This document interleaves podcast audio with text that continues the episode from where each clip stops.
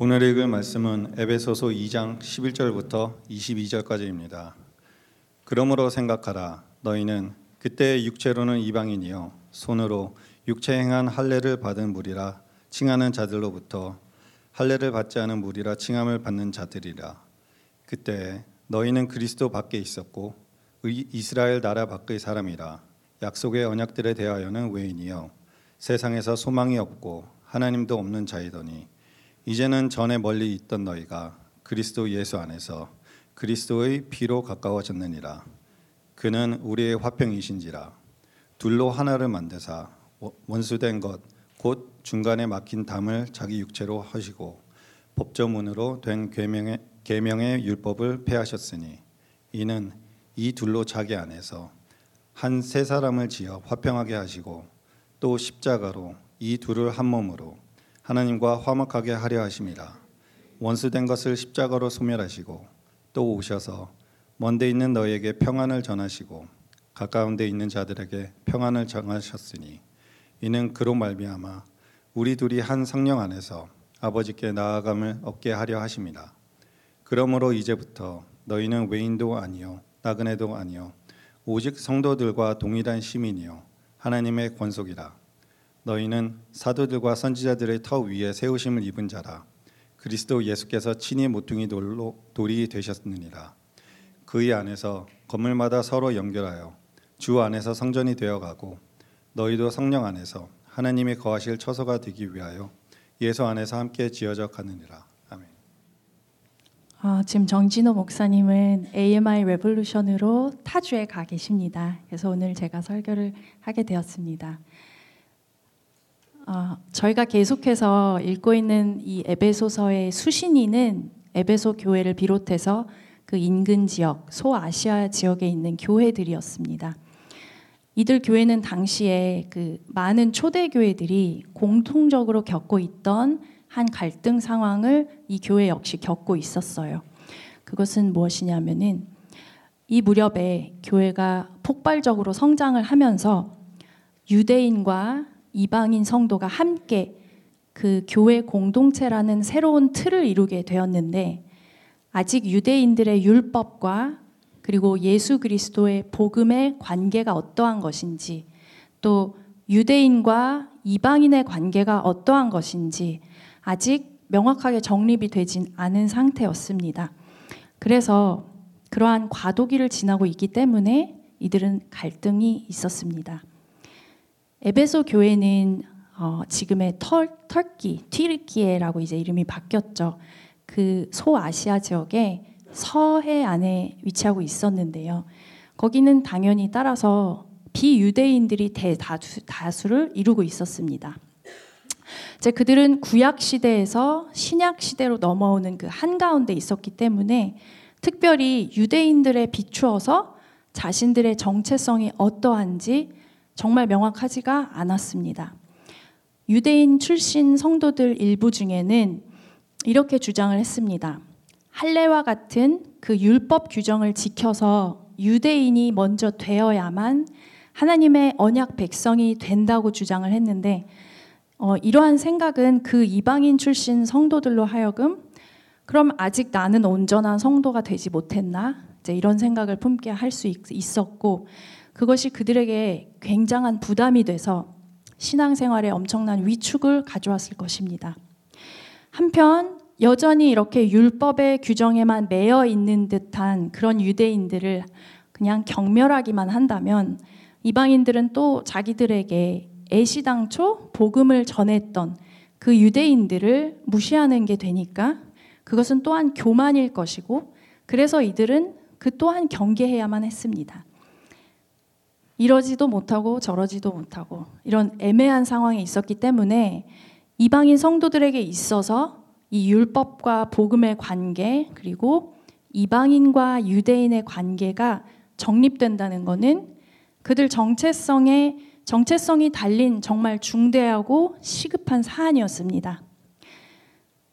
이런 에베소 교회의 고민을 바울은 누구보다도 잘 알고 있었습니다.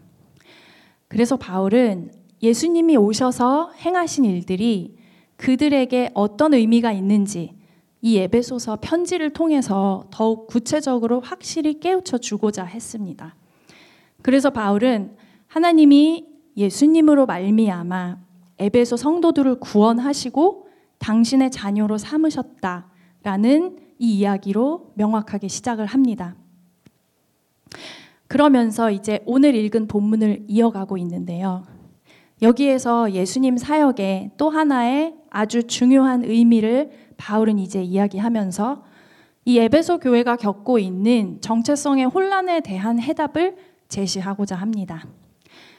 그렇다면 이제 이 일 세기, 일 세기 과도기 상황을 지나고 있던 에베소 교회의 고민에 바울이 어떻게 답했는지, 그리고 그 답은 지금 이십일 세기를 살고 있는 교회를 이루며 사는 우리에게 또 어떤 의미가 있는지 함께 살펴보도록 하겠습니다. 십일 절, 십이 절을 제가 읽겠습니다. 그러므로 생각하라. 너희는 그때 육체로는 이방인이요 손으로는 손으로 육체에 행한 할례를 받은 무리라 칭하는 자들로부터 할례를 받지 않은 무리라 칭함을 받는 자들이라. 그때 너희는 그리스도 밖에 있었고 이스라엘 나라 밖의 사람이라. 약속의 언약들에 대해서는 외인이요 세상에 소망이 없고 하나님도 없는 자이더니. 바울은 이 구절들에서 먼저 에베소 성도들에게 그러므로 생각하라 라고 시작을 합니다. 이 바로 이전 본문에서 바울은 하나님이 그들로 하여금 선한 일을 하며 살아가게 하시려고 은혜로 그들을 구원하셨다 이렇게 이야기했습니다. 다시 말해서 하나님은 그들로 하여금 하나님의 목적이 이끄는 삶을 살게 하시려고 어, 손수 그들을 구해내셨다는 겁니다. 그들에게는 구원받아야만 할 어떤 권리나 자격이나 공로가 전혀 없었고, 이는 전적으로 하나님이 자신의 뜻을 위해서 그들을 사랑으로 건져내셨다는 겁니다. 그래서 그 진리를 그들이 먼저 잘 생각해 보기를 바울은 바랬습니다. 그러면서 바울은 그때에, 즉 예수 그리스도 이전에 그들이 어땠는지 이제 이야기를 합니다. 십일 절에 이렇게 나와 있습니다. 그때에 그들이 육체로는 이방인이었고 손으로 육체에 행한 할례를 받은 무리라 칭하는 자들로부터 할례를 받지 않은 무리라 칭함을 받는 자들이었다고 합니다. 이게 무슨 말인지 제가 한참을 읽었었어요. 그래서 제가 다른 새 번역이라는 책 성경을 통해 조금 더 확실하게 알게 되었는데 어, 이렇게 나와요. 새 번역에는 손으로 육체에 행한 할례를 받은 사람이라고 뽐내는 이른바 할례자들에게 여러분은 무할례자들이라고 불리며 따돌림을 당했습니다. 네, 정확히 말하면 이 표현에 더 가까운 것 같아요. 이 말은 당시에 유대인들이 얼마나 철저하게 자신들과 비유대인을 구분짓고 그들을 저평가했는지 정말 단적으로 보여주는 그런 어, 묘사입니다. 당시 그 신실한 유대인들 중에는 자신들이 이방인으로 태어나지 않은 것에 대해 정말 감사하는 그런 기도를 매일 드렸다는 기록도 남아 있습니다. 그런데 여기서 한 가지 주목할 것은 바울은 유대인들을 가리켜서 단순히 할례받은 사람이 아닌 손으로 육체에 행한 할례를 받은 사람이라 이렇게 나와 있는데요.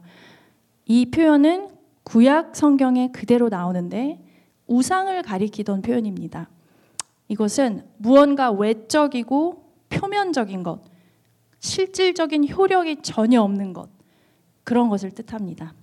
즉 육체의 할례라는 것은 마음의 할례를 드러내기 위한 수단일 뿐인데 그 자체로는 아무런 의미가 없습니다. 효력이 없습니다. 그런데 그런 육체의 할례를 유대의 남성들은 절대적으로 중요하다라고 여겨서 할례받지 않은 이방인들은 하나님의 언약 백성 안에 들어올 수 없다고 믿었습니다. 그런데 사실 구약 성경을 보면 룻과 같은 이스라엘 백성 안에 들어온 그런 이방인들도 등장하고 있습니다. 물론 이런 경우는 보편적이지는 않았고 주로 예외에 가까웠지만 바울 당시 유대교로 개종한 그런 남자들은 할례를 받고 회당에 다녀도 여전히 혈통적 유대인보다 열등한 존재로 여겨지곤 했었습니다. 그런데 예수님으로 인해서 이런 상황이 백팔십 도 바뀐 것이란 것입니다. 십삼 절 제가 읽겠습니다. 이제는 전에 멀리 있던 너희가 그리스도 예수 안에서 그리스도의 피로 가까워졌느니라. 영어 성경에 보면은 이 구절이 but now 이렇게 시작을 합니다. 지난주에도 목사님이 but now를 굉장히 강조하셨는데 바울 서신에는 but now가 많이 나오는 것 같아요. 여기도 그렇게 시작을 하면서 급격한 전환을 이루고 있는데요. 그때는 그러했지 않냐? 그런데 이제는 그렇지 않다. 이 얘기를 하고 있는 것입니다. 구약 성경에서 이방인들을 가리켜서 먼 곳에 있는 자들 이제 이렇게 표현을 했는데 그 표현을 바울이 지금 가지고 와서 그들의 상황을 설명할 때 이제는 너희가 하나님과 가까워졌다. 이제 이렇게 이야기를 하고 있는 것입니다.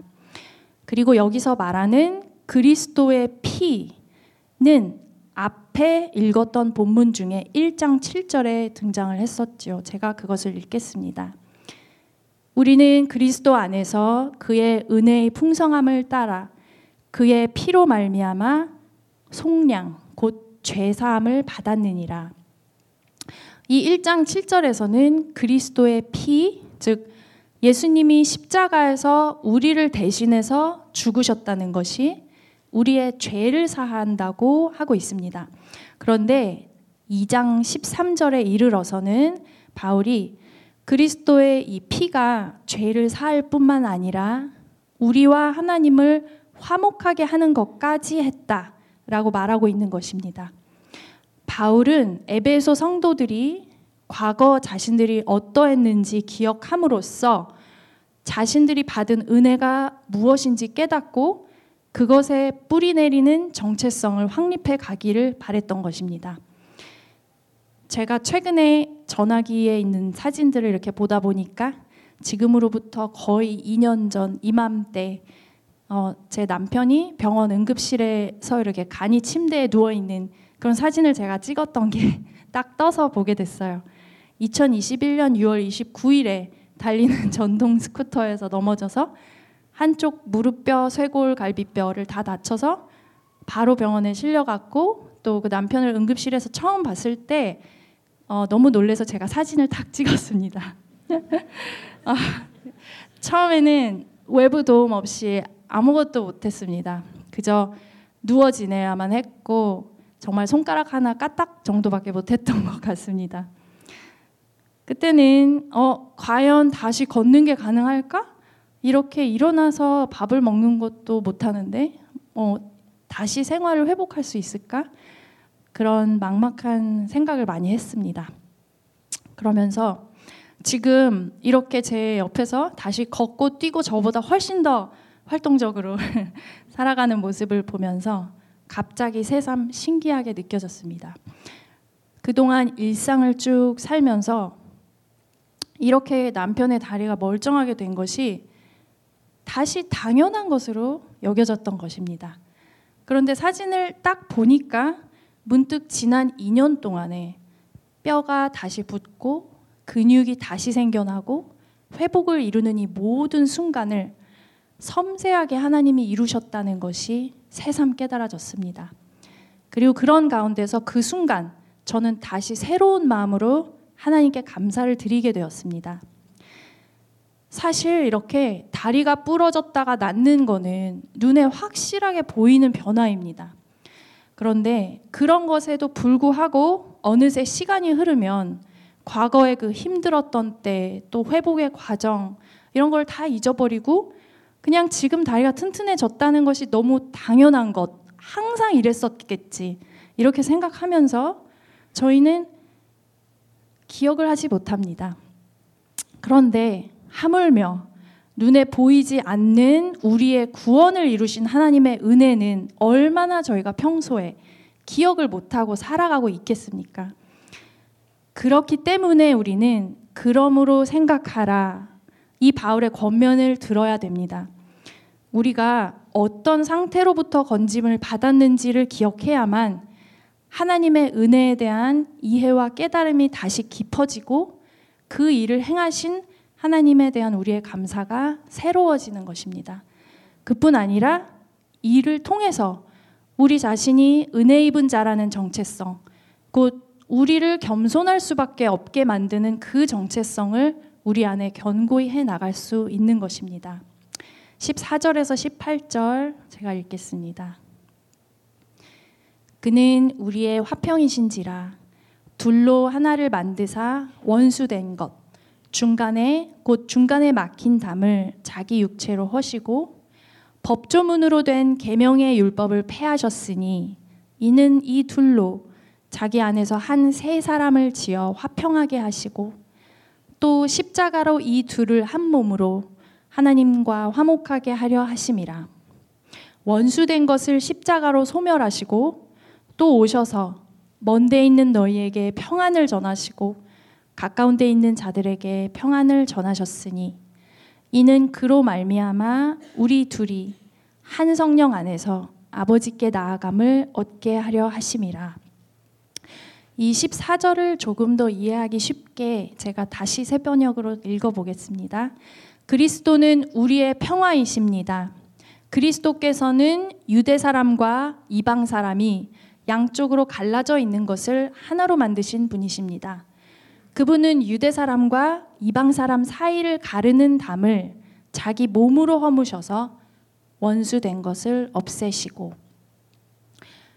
아까 십일 절에서 십삼 절까지 바울은 에베소 성도들이 이방인 출신이라는 점을 강조해서 너희라고 부릅니다. 그러다가 십사 절부터는 유대인과 이방인을 모두 포함하는 우리로 호칭을 바꾸기 시작합니다. 이게 매우 중요한 전환인데 이제 바울이 하고자 하는 이야기가 이 전환된 호칭에 담겨져 있기 때문입니다. 바울은 유대 사람, 이방 사람 사이를 가르는 담에 대해서 언급을 하는데 이것은 아마도 예루살렘 성전에서 이방인이 유대인의 공간으로 가지 못하도록 막아놓은 담을 연상하면서 이야기했을 것입니다. 원래 솔로몬이 처음에 지었던 성전은 이방인과 유대인의 공간이 구분되어 있지 않았습니다. 구약 성경을 보면은 이방인들은 이스라엘 백성들처럼 성전에 올 수 있고 기도할 수 있었습니다. 나중에 유대가, 유다가 바벨론에 의해 망하고 포로로 바벨론에 잡혀갔다가 귀환한 후에 스룹바벨 성전이 재건이 되는데요. 어, 로마 제국으로 내려와서는 유대 지방의 분봉 왕인 헤롯 왕이 유대인들의 환심을 사기 위해서 이 스룹바벨 성전에다가 이 재성전에 증축을 했습니다. 확장을 한 것이죠. 그때 원래 성전 내벽, 그러니까 스룹바벨 성전 내벽과 확장된 부분 사이에 공간이 있었는데 여기가 바로 이방인의 뜰이라고 헤롯이 새롭게 조성을 했습니다.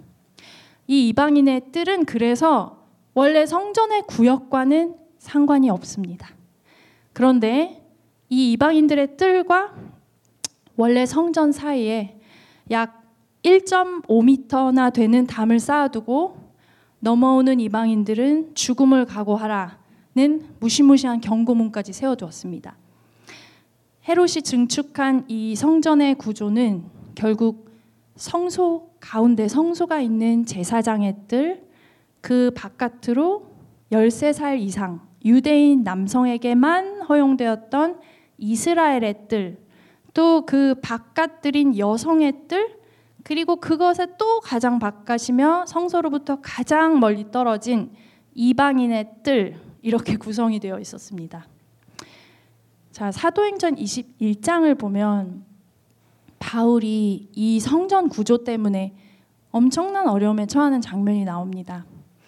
바울이 삼 차 선교 여행을 마치고 모든 사람들이 가지 말라는 말, 것을 만류를 뿌리치면서까지 예루살렘으로 가서 성전에 이방인이 들어오면 안 되는 곳에 바울이 데리고 왔다는 오해를 사게 돼서 유대인들에 의해 거의 죽음을 당할 뻔하죠. 그들의 거짓 고발에 결국 감옥에 갇히는 일이 벌어졌습니다. 그리고 그 후 로마에까지 가게 돼서 그곳에서 감금된 상태에서 이 에베소서를 썼던 것입니다. 결국 바울의 감금의 원인은 다름 아닌 그 막힌담으로 상징되는 유대인과 이방인 사이의 적대감이었겠죠. 바울은 예수님이 바로 이 담을 자기 몸으로 허무셨다고 합니다. 피 흘려 죽으심으로 이방인과 유대인을 구분 짓는 이 벽을 없애신 것입니다. 그러면 벽이 없어지면 그 다음엔 어떻게 될까요? 어, 제가 천구백팔십구 년에 열 살이었는데 그때 십일월에 베를린 장벽이 무너지는 걸 뉴스에서 봤습니다. 한국에서. 그때 뉴스를 보니까 수많은 사람들이 일단 벽에 조그맣게 이렇게 문을 만들어서 허물고 그 다음에 넘나드는 그런 모습을 봤는데요. 수십 년 동안 단절되어 있던 동독인들과 서독인들이 비로소 이 벽으로 막혀 있었던 서로의 공간으로 들어가서 만나게 된 것이죠. 이것은 그동안에 볼 수도 없었던 서로에 대해서 쌓일 대로 쌓인 오해, 그리고 무지, 그리고 미움이라는 마음의 벽조차 서서히 허물 수 있는 첫 물꼬가 트인 것이었습니다. 그리고 그 일을 계기로 실제로 독일 통일이 빠른 속도로 진행이 되었습니다. 이와 마찬가지로 예수님은 유대인과 이방인 사이에 가로막는 담을 무너뜨리심으로 이제 그들이 한 공간에서 만날 수 있게 하셨습니다. 갈라져 있던 그들이 하나가 되게 하셨습니다. 그들 사이에 오랜 세월 동안 쌓여있던 분열, 갈등 대신에 조화 그리고 온전함을 가능케 하신 예수님이 그래서 우리의 평화라고 바울은 말하고 있습니다. 십오 절에서 바울은 예수님이 이 둘로 그분 안에서 한 세 사람을 지어서 화평하게 하신다고 말하고 있습니다. 유대인과 이방인이 예수님으로 인해 하나를 이루게 되었을 때 완전히 새로운 공동체가 탄생하게 된다는 것입니다. 쉽게 표현을 하면 일 더하기 일은 일이 되는 겁니다. 이것이 바로 예수님으로 인해서 태동한 교회의 교회됨의 핵심이었습니다. 그렇다면 왜 서로 다른 이 둘이 하나가 되게 하셨을까요? 십팔 절에 그렇게 하신 궁극적인 이유가 나옵니다.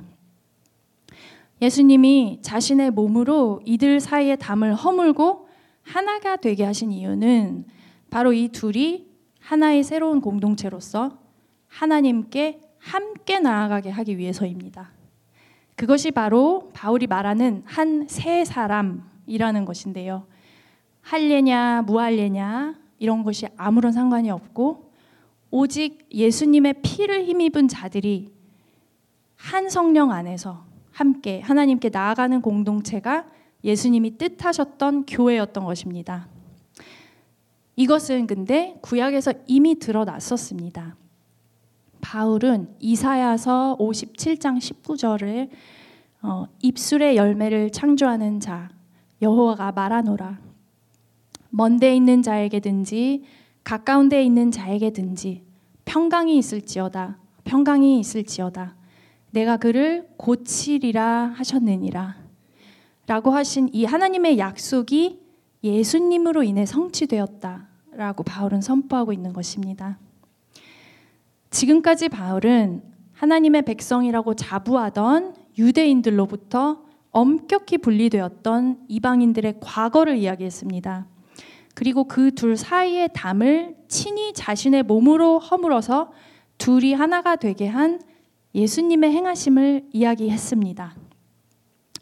그러므로 에베소 성도들의 현 주소는 그리고 미래는 바로 다음과 같습니다.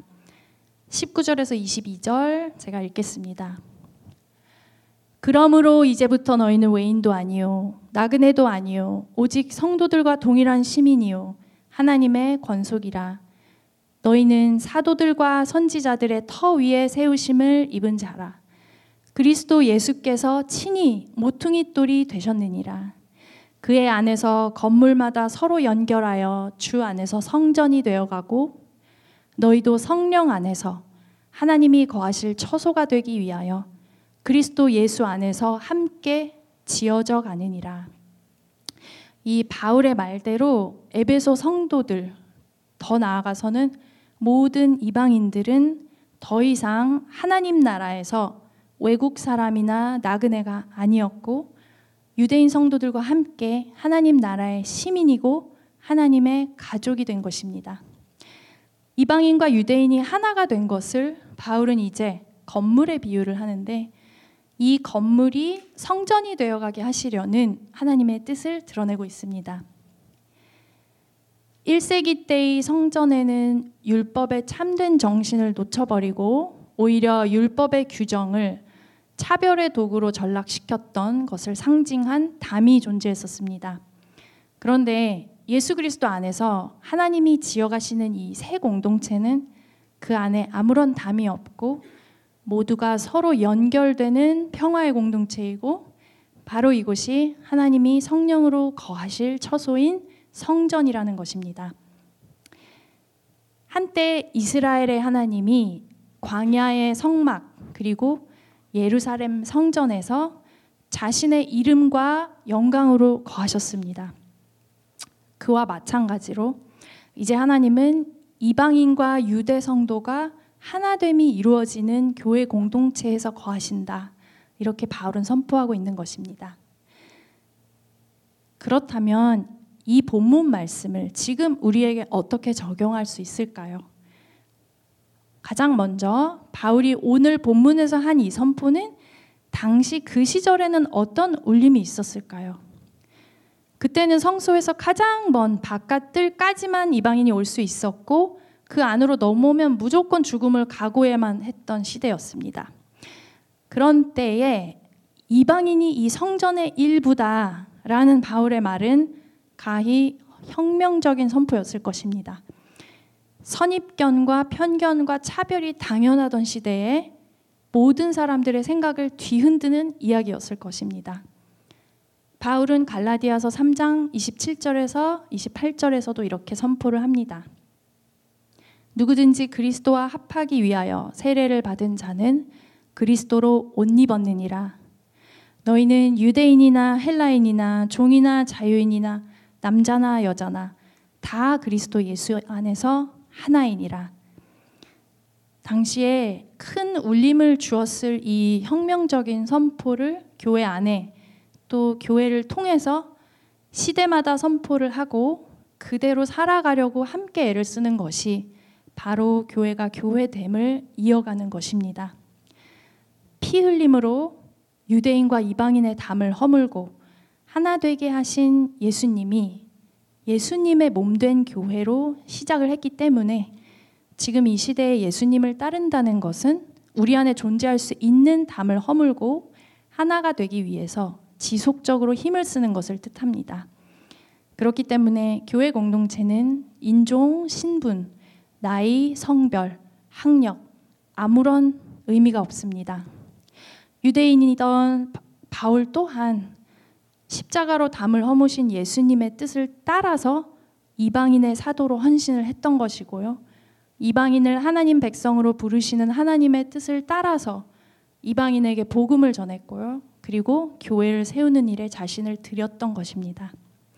그렇다면 하나가 된다는 것은 모두가 똑같은 의견, 똑같은 성향이 되어야 한다는 걸까요? 오히려 다른 사람들이 나와는 조금 다른 생각, 다른 성향을 갖고 있을 수도 있다는 것을 받아들이고 다른 일을 수용하고자 하는 것이 그 첫 걸음일 것입니다. 모두가 같은 생각을 하고 있어야 한다는 것은 결국 다른 말로 모두가 나와 같은 생각을 해야 한다는 것을 뜻하죠. 그런데 그것은 하나됨을 불가능하게 합니다. 가장 본질적인 진리에 대한 동일한 믿음이 있다면, 그래서 예수님을 주라고 고백하면서 교회를 이루게 되었다면, 우리는 부수적인 차이들에서 걸려 넘어지기보다는 그것을 뛰어넘어서 하나가 되는 것을 선택하기 위해서 부단히 애를 써야 합니다. 구체적으로 어떻게 하나가 되기 위해 애써야 하는지는 각자가 처한 상황에 따라서 다양할 것이고 또 많은 고민을 해야 할 것입니다. 저는 세 단계로 생각해 보았습니다. 우리가 서로의 차이를 인정하고 받아들이면서 존중하는 것도 좋지만 그것을 위해서는 어쨌건 먼저 만나야 합니다. 만나지도 않으면 그냥 겉모습만 보고 추측만 하고 그것은 선입견이나 편견으로 다시 쌓아가는 길일 뿐입니다. 예수님이 자신의 몸으로 허무신 담을 우리는 실제로 넘어가서 만나야 합니다. 그래서 서로에 대한 관심이 모든 것의 시작입니다. 나와 얼핏 다르다고 여겼던 사람들, 공통점이 별로 없을 거라고 치부했던 사람들에 대한 관심은 그분들을 실제로 만나보니 어, 공통점이 있다는 것을 찾아내고 또 그 사람에 대해서 새롭게 알아가는 그러한 기회가 됩니다. 그렇기 때문에 저희는 이미 존재하는 모임들이 있다면 참여하고 동시에 새로운 모임들을 저희 안에서 창조적으로 만들어가는 일을 시작하는 것이 다른 이들을 만나고 알아가게 되는 기회가 되는 것입니다. 두 번째로는 이렇게 만나게 돼서 서로를 알아가게 되었을 때 비로소 서로의 생각을 나누며 다른 점을 발견하게 될 것입니다. 그때 어떻게 하시겠습니까? 우리는 나와 다른 점에 대해서 내가 하는 반응이 어떨지 선택할 수 있습니다. 모두가 자라온 배경과 문화의 영향을 저희는 받았습니다. 이는 세월이 흐르면서 우리 삶의 틀을 이루었고 우리의 세계관을 형성해 왔습니다. 따라서 어떤 조직이든 간에 구성원 사이에는 차이가 있을 수밖에 없습니다. 모두가 다른 배경, 다른 문화의 영향 아래서 살아왔기 때문입니다.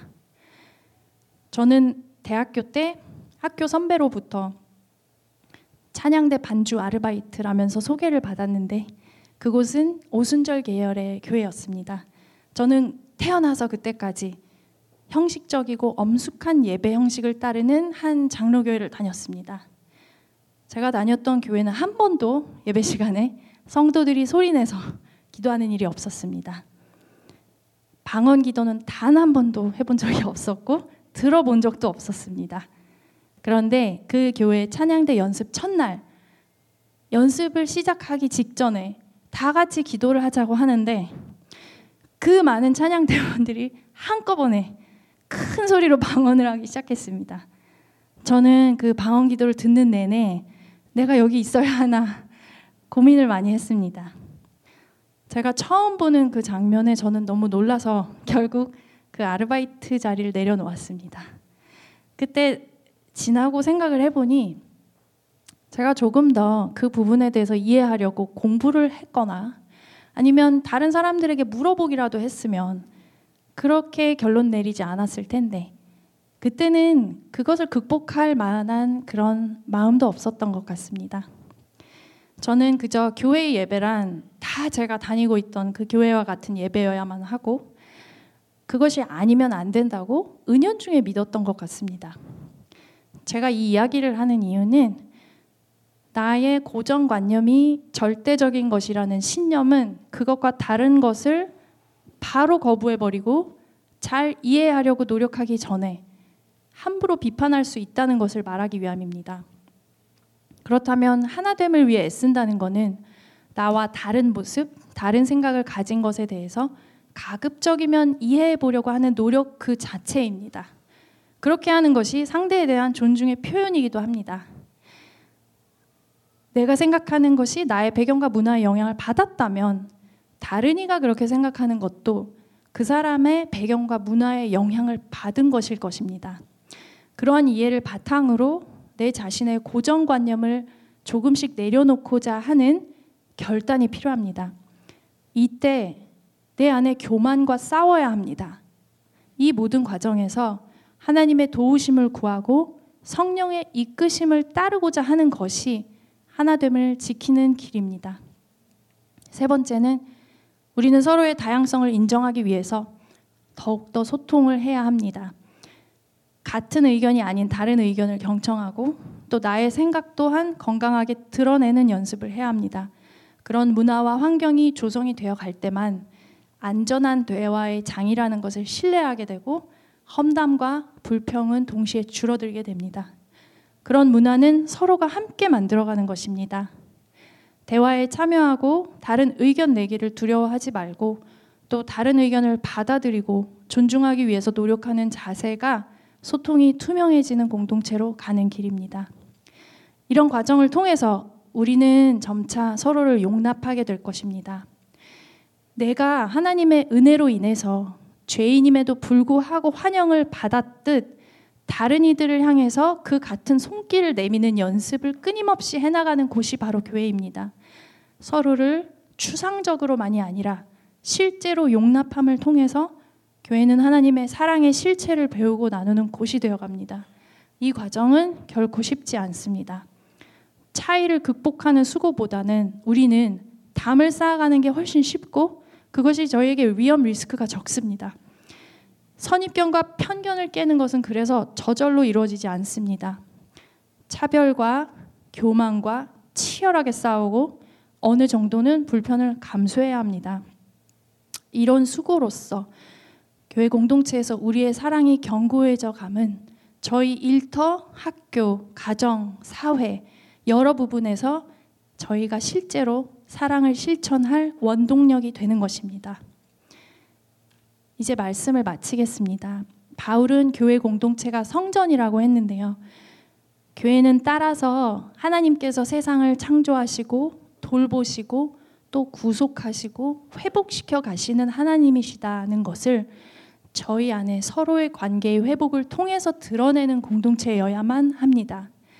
우리가 서로 진실되게 만나고 또 공존하기를 선택하면서 쌓인 담을 무너뜨리는 그 주님이 시작하신 일을 지속적으로 이어갈 때 하나님이 성령으로 거하시는 성전이 되어가는 것입니다. 이러한 교회는 세상에 예수님을 드러내는 참된 교회로 하나님의 영광을 드러내는 교회, 평화를 갈구하는 세상 속에서 평화의 실체를 드러내는 그런 공동체가 될 것입니다. 저희 다 같이 기도하기 원하는데요.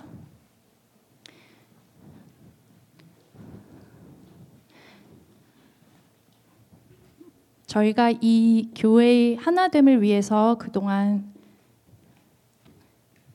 어떠한 생각과 고민이 있었는지 다시 한번 생각해 보면서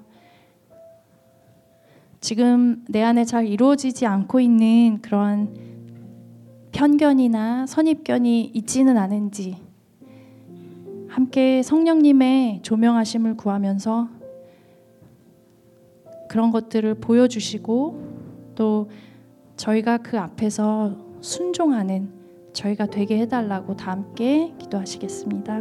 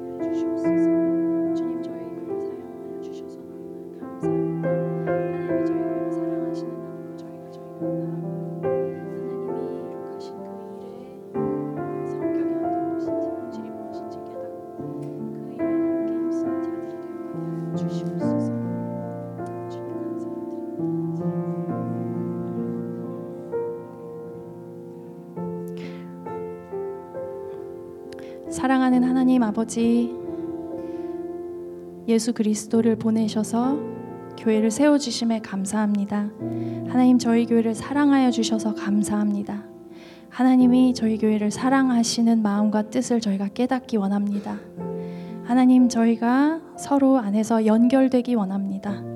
그리하여서 유기적으로 연결되고 저희가 저희 안에 담을 계속해서 허물면서 성전이 되어가는 것이 어떠한 것인지 함께 경험해 가기를 원합니다. 하나님, 저희가 세상에서 세상의 방식과 세상의 질서와 전혀 다른 그러한 새로운 공동체로 계속해서 이루어져 가기를 원합니다. 하나님, 그리하여서 산 위의 동네가 숨기지 않듯 저희 교회가 세상에서 비춰지고 주님의 빛이 세상 밖으로 비춰지는 그러한 교회가 되게 하여 주시옵소서. 그리하여서 많은 사람들이 하나님의 영광을 볼 수 있게 하여 주시옵소서. 주님, 저희가 하나가 되어서 함께 하나님께 나아가는 이 노력을 끊임없이 해나갈 수 있도록 성령님 매일매일 힘을 주시고 성령님 늘 인도하여 주시옵소서. 감사드리고 예수님의 이름으로 기도합니다. 저희 다 같이 일어나셔서 함께 찬양 드리시겠습니다.